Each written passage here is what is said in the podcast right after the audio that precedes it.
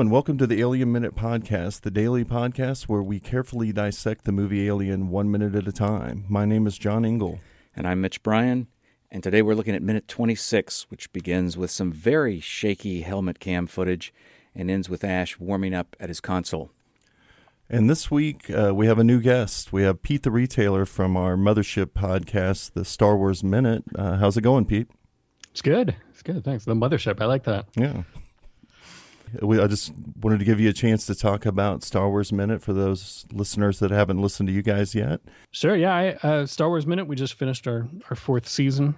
Uh, and that's uh, we go through each and every minute of the Star Wars movies, much like you guys are going through each and every minute of the Alien movies. Uh, and you are you're planning on doing. Uh, I know you, you've you've probably talked about this, but you're planning on doing all of them, everything Alien, just the Alien, and then seeing what's going on afterwards, or We're not sure yet. We're doing a little wait and see, kind of like you guys did at first. it's a good Um, way to do it. Yeah. I mean, Alien sounds appealing. After that, doesn't. Sort of like how you guys felt about the prequels. So I'm not sure yet, but we're not going to say anything definitive yet. So Sure. No, yeah. Good. Hedge your bets. I, I, I will say though that I know there's definitely there's good stuff to be found in both Alien Three and Resurrection. I I won't uh, jump the gun too much in case you end up doing them. Maybe I can come back and and uh, offer some insight, but don't don't throw the baby out with the bathwater. Do you remember the first time you saw Alien? And what you thought of it? Um, not specifically. I mean, it was definitely you know home video viewing. It might have been on HBO or something like that. I mean, I remember you know when I was, um, I was just the right age for Aliens, and I didn't see that in the theater either. But it, it was because I was you know I didn't get to see too many kind of uh, big crazy violent movies, but. uh um I remember, uh, you know, everybody kind of the buzz for my age. Everybody was into aliens, and then it, this was kind of like a discovery later on. That was like, oh wait, they made another one, and it was like a. This happened before that, but it was too much of a. I was also a wuss. I didn't. I didn't like scary movies, so. Uh, it took me a while. I would say probably in my late teens almost before I saw Alien. Well, since you knew so much of the iconography, having seen Aliens first, was it scary when you finally went back and watched it? Uh, yeah, I mean, it's not. It's the kind of scary that I like, and I, I'm always worried that it won't be. you know, it's it's it's it's completely well done, and and I was able to appreciate that by the time you know, like I said, once I once I became kind of a teenager, then I I knew, you know, I can appreciate the good, uh, you know, the the excellent just kind of direction and and set decoration, design, everything, and and um, still be kind of you know thrilled without being just kind of terrified. Did you w- watch the whole movie before doing this, or did you just go concentrate on the on your minutes? I'm just curious.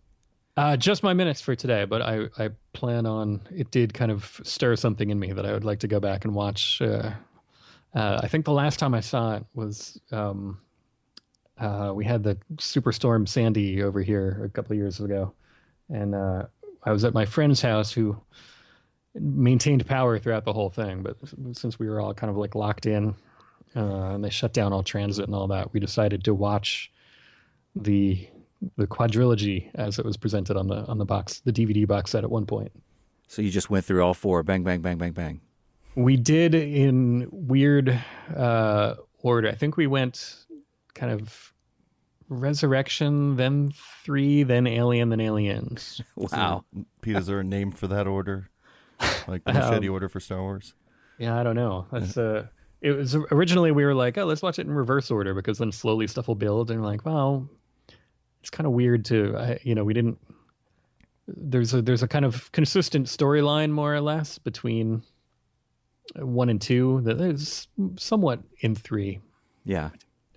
Sort Did we do four, one, two, three? I can't remember. I, we we did ju- definitely jumbled it up. I can't remember if we did three.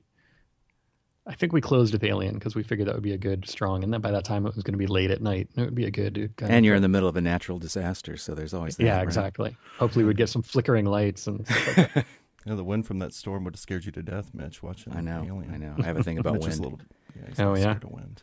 Well, let's jump in. And um, John was saying to me off mic that he thought this is a moment where the movie kind of really shifts gears. Do you want to say something about that? Yeah, it's you know, Pete. You said uh, when I sent you these minutes and they start right at that 25 minute point, that you thought at first that we had done something funny with the video um, because it's so shaky and grainy. And I actually think that that's significant because this seems to be a tonal shift right here in the movie, where before, leading up as they're walking to find the the spacecraft, the derelict spacecraft, it's you know it's somber, it's a little scary, a little tense. But once they see it and they go, "Oh shit, look at that," it suddenly gets a little panicky here. Uh, the cuts are quick. There's a lot of white noise. There's a lot of heavy breathing on the soundtrack.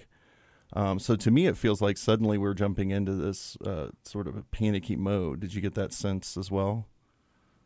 Yeah, totally. It's it's kind of uh, you know the way it it sets up almost kind of more like a like an ensemble drama, but something like that where you just you know you're meeting all the characters and just kind of you know a little bit of how they interact, and then this is kind of a set the direction of it kind of matches with you know it's almost like a heartbeat, you know where all of a sudden it's like oh, as you're finding stuff you get these little jumps and buzzes. I think too that this is where the movie starts to play this new trick, which is to extend the time. This we're watching almost 30 seconds of just this crappy, grainy, cutting in and out video footage. And it definitely feels like it's taken all the control away from the audience. You know, these guys are going to present this information to you this way, and it's going to be long and drawn out, and there's nothing anybody can do about it. Yeah, really. The, for um, the extent of the, the this week, basically, they just kind of walk down a hallway, and that's it. And they, you know, they they really kind of milk it in in a in a way to kind of you know elevate the suspense and all that. So you know, speaking to this uh, this new panicky tone maybe that we have here, Lambert once again expresses a desire to get the hell out of there. She says, "Let's get out of here." Uh, we've talked a lot in previous minutes about Lambert. She's sort of the emotional center, the audience surrogate of the movie, and she's the only one that seems to think there might be something wrong here. Everybody seems to be pretty cool and about business. So here she's she wants to get out of here, and immediately Kane throws in with, "No, no, we got to keep going. We we've come this far." Which then we've talked about his character as well, being this Boy Scout, the guy he was the first guy to wake up from cryo sleep. He's always he was the first to volunteer for this away mission. So uh, it's interesting they've kept this theme going, but I feel like Lambert's quote unquote griping has taken on something new now. I'm starting to relate to it a little bit more, not just see it as kind of an annoying character trait. Uh, Mitch, were you seeing the same thing there? Or well, yeah. The other thing I'm concerned about is that when uh, Kane says, "We've got to keep going. We've got to keep going," he sounds like he's about to have a heart attack. He's yeah. breathing so heavily. He's so winded. Yeah, again, bring it back to that that heartbeat feel for this whole thing. Yeah, and it's because he's so is it anticipation? He's so excited. His curiosity speak. He's a natural explorer. Is that what we think is raised as adrenaline here, or is it a combination of that and fear? Well, I just feel like if Dallas were leading the expedition a little bit more vocally, I'd probably be, I'd feel safer. Yeah. But Dallas doesn't say much. No. So it's a guy that sounds like he's about to have a heart attack who wants to charge ahead. So it makes me nervous. Yeah. Do you guys know if they did a lot of uh, have? Can you re- recall or point out any specific examples of this kind of uh, you know, shaky cam found footage stuff before Alien? I mean, I'm sure there were some. No, not really. I mean, Cannibal Holocaust happened four, four or five years earlier, and that was the first kind of found footage movie. Uh, there's some interesting video stuff in THX 1138, not necessarily first person, but that kind of grainy. You can see the scan lines and everything in that. Um, but no, I think that's one of the other things that makes it so interesting. Plus, the signal keeps cutting out. So I don't know how good this equipment is. It might get to something really exciting or really terrifying, and nobody in the ship's going to know what's going on because everything's going to crap out on them. Right. And Kane finds, or sorry, Ash finds this frustrating. This fact that he can't see the clear in- image and the sound's not coming through. And he actually expresses a little bit of frustration at that. So, Pete, another thing, you know, we kind of go forward with the assumption that everyone's seen Alien.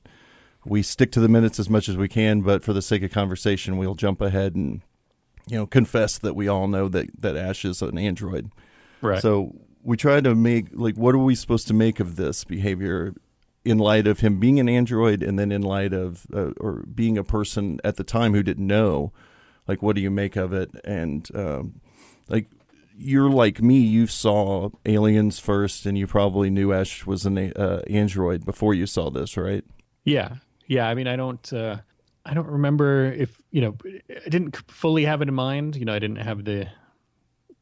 Didn't go through it kind of thinking that like, oh, this the guy's going to turn out to be the android. I just kind of once it happened, uh, you know, I remembered. Uh, but even kind of going through this, like it, it, I was, uh, it was intriguing because it's, it's, he's pretty emotional. Like his reactions are very kind of frustrated for an android, which is. Oh yeah, I think it's they're trying to continue to misdirect us into believing that you know he's Yeah. he's a human, he's concerned.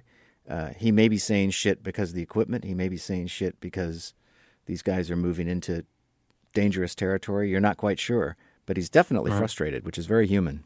Or a potential for failure of the mission or whatever. That's right. Yeah. Like he was looking at the long run. we get the first clear shot, uh, non POV shot, if you will, of the ship in this minute as well. And in the foreground or at the bottom of the frame, we get three small points of light, which represent the away team as they're walking towards the ship. Um, Mitch, how was this? We talked a little bit earlier about how this was uh, executed as far as shooting the model and the getting the lights to move and so on. Yeah, because the the rocks on the planet's surface were only a foot to two feet high. I think the whole model of the ship was, you know, twice the size of a dinner table or something. Right. So those lights were tiny little lights on a string that were being pulled along. Um, but somehow you get this incredible sense of scale, Yeah. and it's probably because of the, you know, all the sound effects and the way that the atmosphere is smoked up, and maybe to the fact that this is the first real clear look we have of it. The last thing we're thinking about is, is this a special effects shot? You know? It never really. Again, I, I'm I can't pin pin down the exact age that I was when I saw this, but uh, being that it was probably, you know, either taped off cable or or you know just rent, you know, an old kind of beat up rental or something like that. Like, I remember it took a few viewings before I realized that that was a ship at all. I just thought it was kind of a you know like a big, um, kind of elaborate background or something. Yeah, I think that's true. I think that's part of the confusion of the movie is trying to give us these. It doesn't look like any rocket ship I've ever seen, right? Yeah. And so I think that's one more thing that makes it so confusing because there's this whole theme of machinery and organic material kind of merging into one. It gets more intense when you get inside the ship, but you're not sure whether you're looking at a, a building or a rock formation or or something made by an intelligent, you know, life form. And I think it speaks to the mysterious nature of this movie that we've talked about before as well, where I kind of feel like if we were watch if this movie were made now, that they would throw in some ADR of somebody saying it looks like a spacecraft of some kind or something to let make sure you knew. But Right. this movie is far more interested in the mystery and the weirdness and kind of keeping you off guard and uncomfortable. Because now that you say that, Pete, about not sure, being sure whether it's a ship or not, I kind of remember maybe I had the same feeling. I, it's been so long; I've seen it so many times since, but I, I might have felt exactly the same way at the time. Now that I think about it, so it's a natural response to the image because it's so alien to us when we see it. So, um, yeah. I mean, now having having seen it and knowing you know knowing the deal and and watching it on, on a kind of you know a very clear video clip, it's obvious. I, I becomes obvious to me now, but I, I distinctly remember being confused about that. Be like, wait, I thought they just found them in like a cave or something. Yeah, I totally agree. All right. Does anybody have anything else for this minute? I just wanted to point out there's a cool uh, there's the scanner screen to the right of uh, Ash's monitor. There's some kind of I don't know what it's doing, but it looks it looks really neat. Uh, it almost looks like a you know a more modern screensaver, but it's just it's going through this kind of you know oscilloscope pattern or something. Yeah, there's there's in the production design. There's a lot of that stuff. You, um, if you go back and rewatch the earlier minutes when they're landing the Nostromo on the planet and so on, there's all this great like uh, kind of archaic imagery on the screens, and you get topographical maps and different things that are all uh, readings that they're their their job at their little console is giving them information that they need to land the ship. So there's a lot of that in this movie. Yeah. All right, so that wraps this minute up. We'll get back to the next one, but John, you want to tell us where they can find us? Yeah, you can find us at alienminute.com or follow us at Alien Minute Pod on Twitter. Um, you can also subscribe to us on iTunes or Stitcher app. Uh, Pete, where can we find you on the internet? Uh, well, mainly we're at StarWarsMinute.com. Uh, we've just also wrapped Alphabeatical, which is our uh, alphabetical run through all the Beatles songs. Um, that's at alphabeatical.com. And we'll have new stuff coming up soon. So you can find them there or at PeteTheRetailer.com. All right. Well, that'll do it for minute 26. We'll see you tomorrow for minute number 27.